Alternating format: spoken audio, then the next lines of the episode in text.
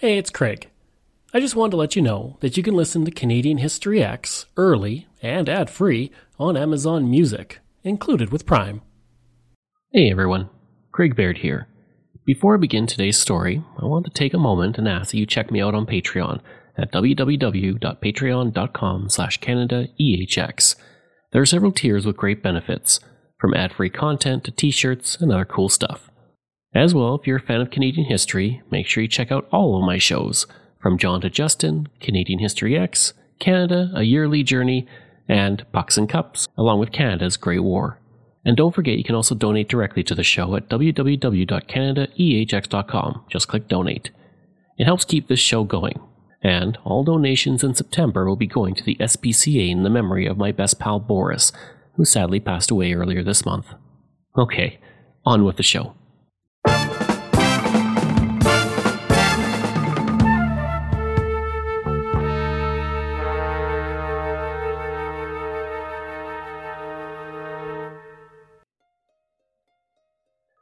The team had been chosen, and while people were angry over the exclusion of various NHL players like Dave Keon and WHA players like Bobby Hull, but overall, the country was excited for the series and were sure of winning.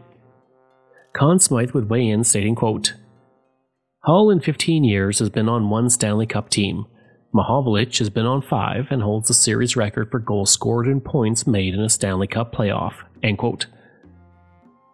The players in the NHL were considered to be the best in the world, and for good reason. They were among the best in the world. This North American centric view disregarded the European players who were just as skilled, and in the cases of some players, even more skilled.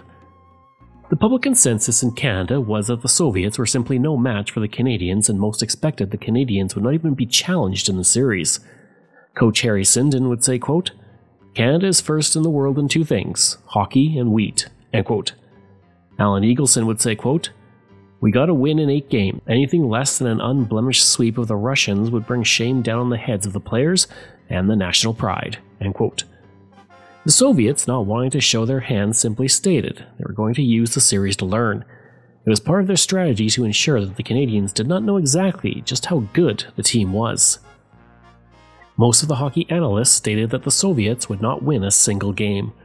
One journalist for the Globe and Mail stated that he would eat his column, stating that the Soviets wouldn't win a game, shredded in a bowl of borscht at high noon on the steps of the Russian embassy. When the analysts and experts did give the Soviets some chance, it was always only winning one game. Jacques Plante, who had not been offered a spot on the team, likely due to the fact that he was 43, but only three years removed from his last Vezina, would give advice to Vladislav Tretiak in the hope that the Soviets wouldn't be too embarrassed. He would say, quote, Thinking of the humiliation he was almost certain to suffer. End quote. In a piece published in the Windsor Star, he would write, quote, I believe Russia's best will beat Canada's best in hockey eventually, but not this year. I doubt if the Russians will win a single game next month in the Great Confrontation, either in Canada or in Russia. End quote. Plante believed that Russia would beat Canada's best in 10 years' time. Tom Keenan of the Sault Star would say the same, stating that the Russians will learn fast. He would write, quote, Get ready to laugh. However, in five years from now, I hope you can still laugh at what I'm about to say. Team Canada will defeat Russia in this year's long awaited hockey confrontation, but in five years, Russia will be the hockey power of the world. End quote. He was, of course, very wrong. While we all know how the 1972 series turned out, the Russians would actually win the 1974 Summit Series. When Canada did do scouting, they didn't do a very good job of it. When Canada scouted Tretiak, he gave up eight goals, but what was ignored was the fact that he had played the day before his wedding. Bob Davidson and John McLellan, the scouts for Canada, would only spend four days in Russia in August. To them, the Soviets looked like a team of outclassed amateurs, and they believed Tretiak to be the weak link of the team. We now know that Tretiak was not the weak link, but one of the greatest goalies in the history of hockey, a future Hall of Famer and one of six players named to the IIHF Centennial All Star team, was anything but weak. Today, it's believed that the Soviets downplayed their skill when the Canadians were watching in an effort to give them a false sense of security. The Soviet team was a finely tuned machine of hockey and anything but an outclassed group of amateurs.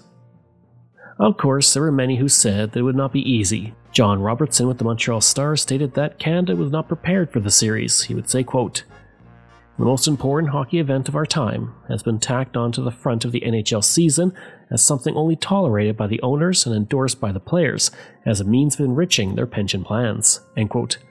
He would add, quote, Ask me who I like in the forthcoming Canada Russia hockey series. Canada.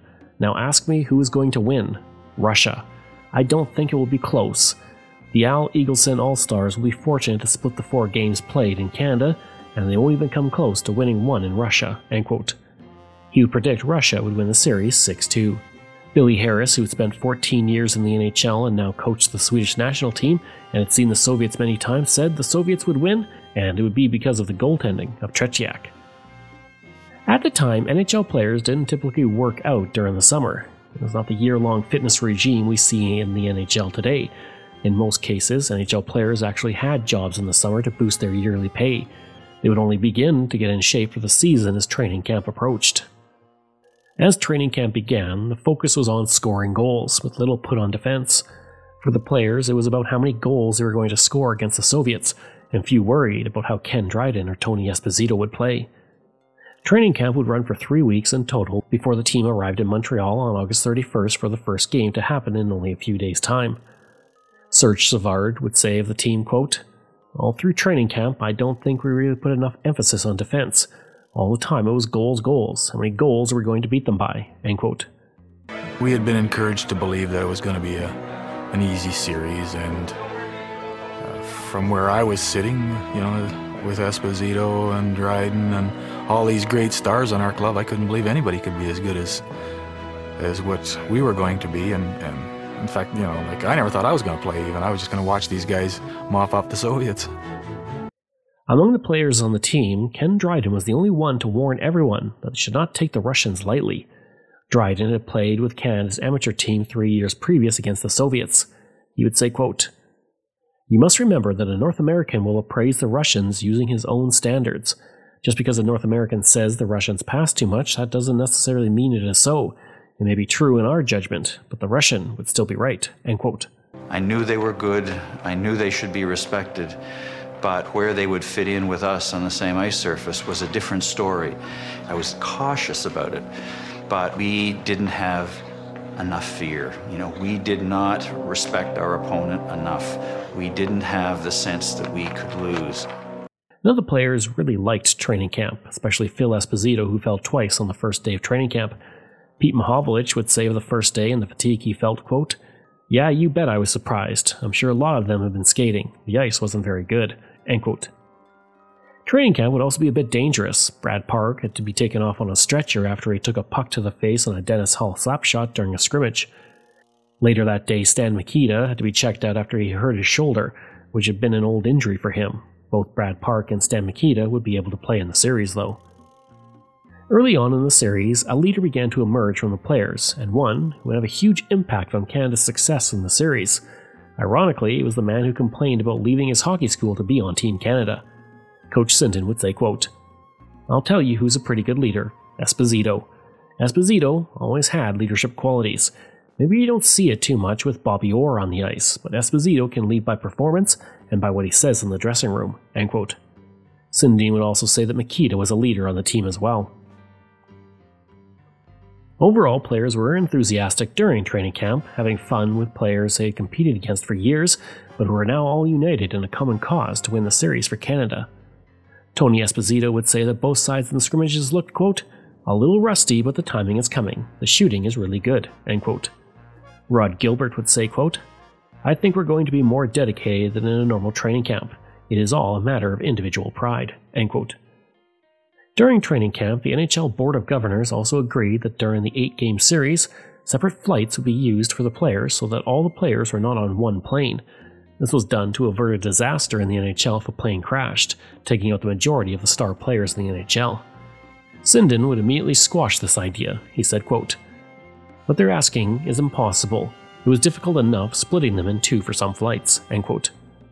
Let's take a journey back to 2003. Canadian teen sensation Avril Lavigne was topping the charts and turning the music industry upside down. But what if I told you that the Avril Lavigne we know and love might not be the same Avril? What? Did Avril die? Was she replaced by a doppelganger? I'm Joanne McNally, and I'm doing a deep dive into a notorious internet conspiracy. Who replaced Avril Lavigne? Listen wherever you get your podcasts.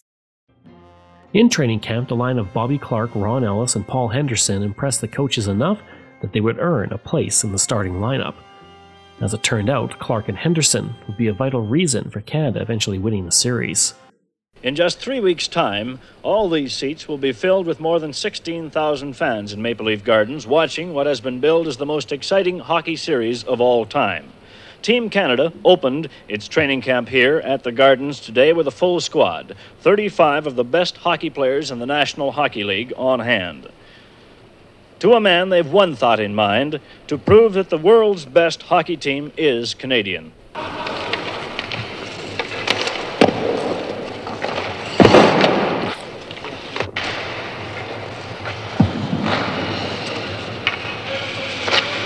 Practice started this afternoon and will continue twice daily until the first game on September 2nd in Montreal. This morning was reserved for light skating, posing for photographers, and interviews. This afternoon for a full scale workout. Okay, now move 10 as fast as you can. Okay? Halfway. One, two, two and a half, three, three, four and a half, five, seven, six, eight, seven, nine, ten. How many sticks do you prepare, uh, Phil? I'm going to prepare an awful lot. Uh, got a long trip to go, and uh, I'm going to get an awful lot of them ready for the, you know, for the series, especially in Russia.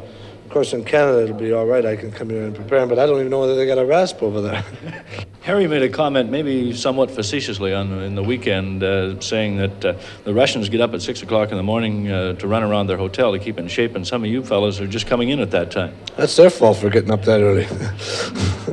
I don't like it myself. Uh, now they have different training programs. When I was over in Sweden, uh, I was over there quite fortunately doing a hockey school with Arne Stromberg and uh, Mats Lind, who plays for the Swedish national team. He says, Phil, he says, what do you guys do for training in the summertime?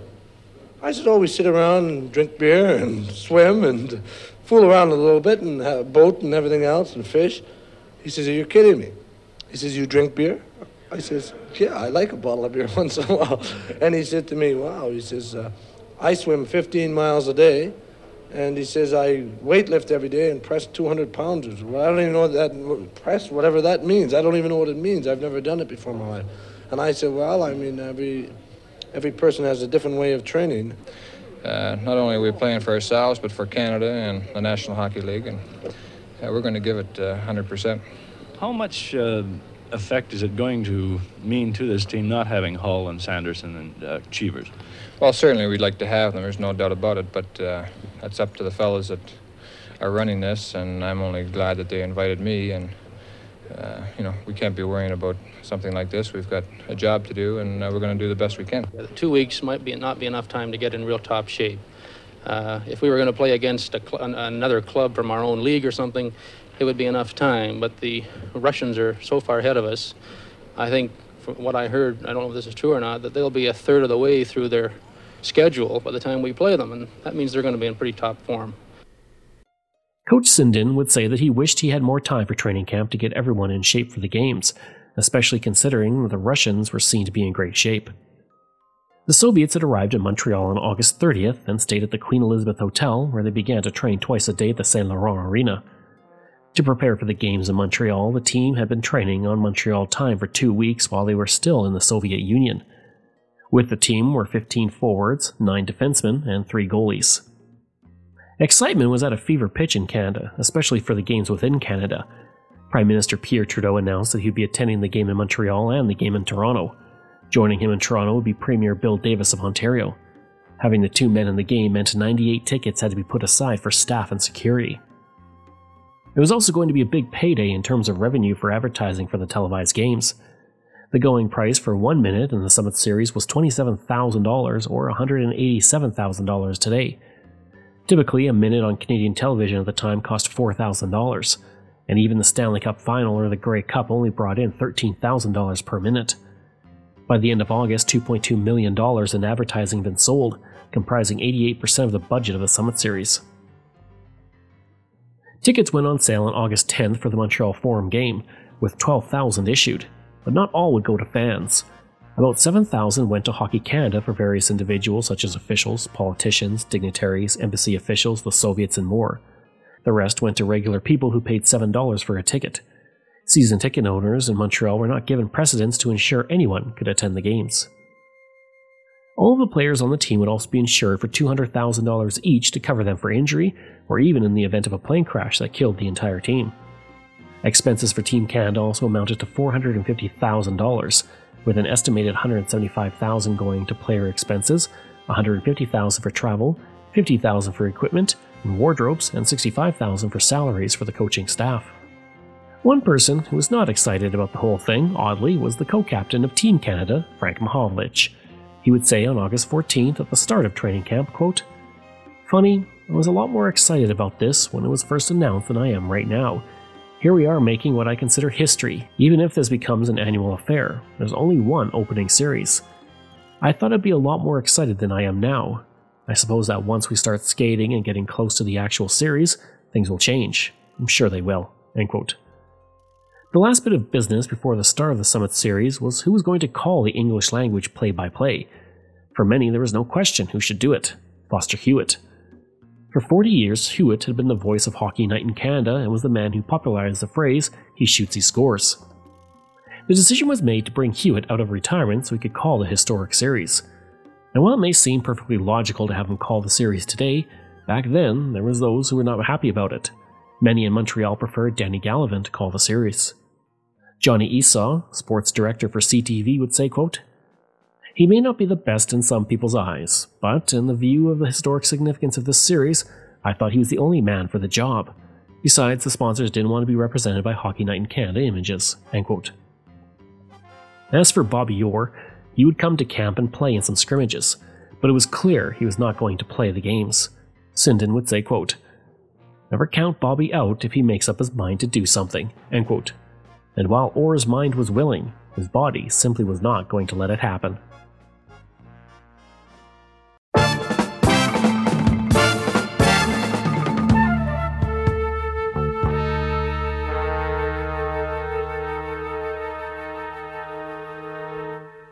Thank you for joining me on Canadian History X. Information from Canadian Encyclopedia, Maclean's, NHL.com, Toronto Star, Wikipedia, Calgary Herald, and the Montreal Star. This show is researched, produced, and written by me, Craig Baird, with the help of producer Dila Velasquez. Audio design and production by Rob Johnson.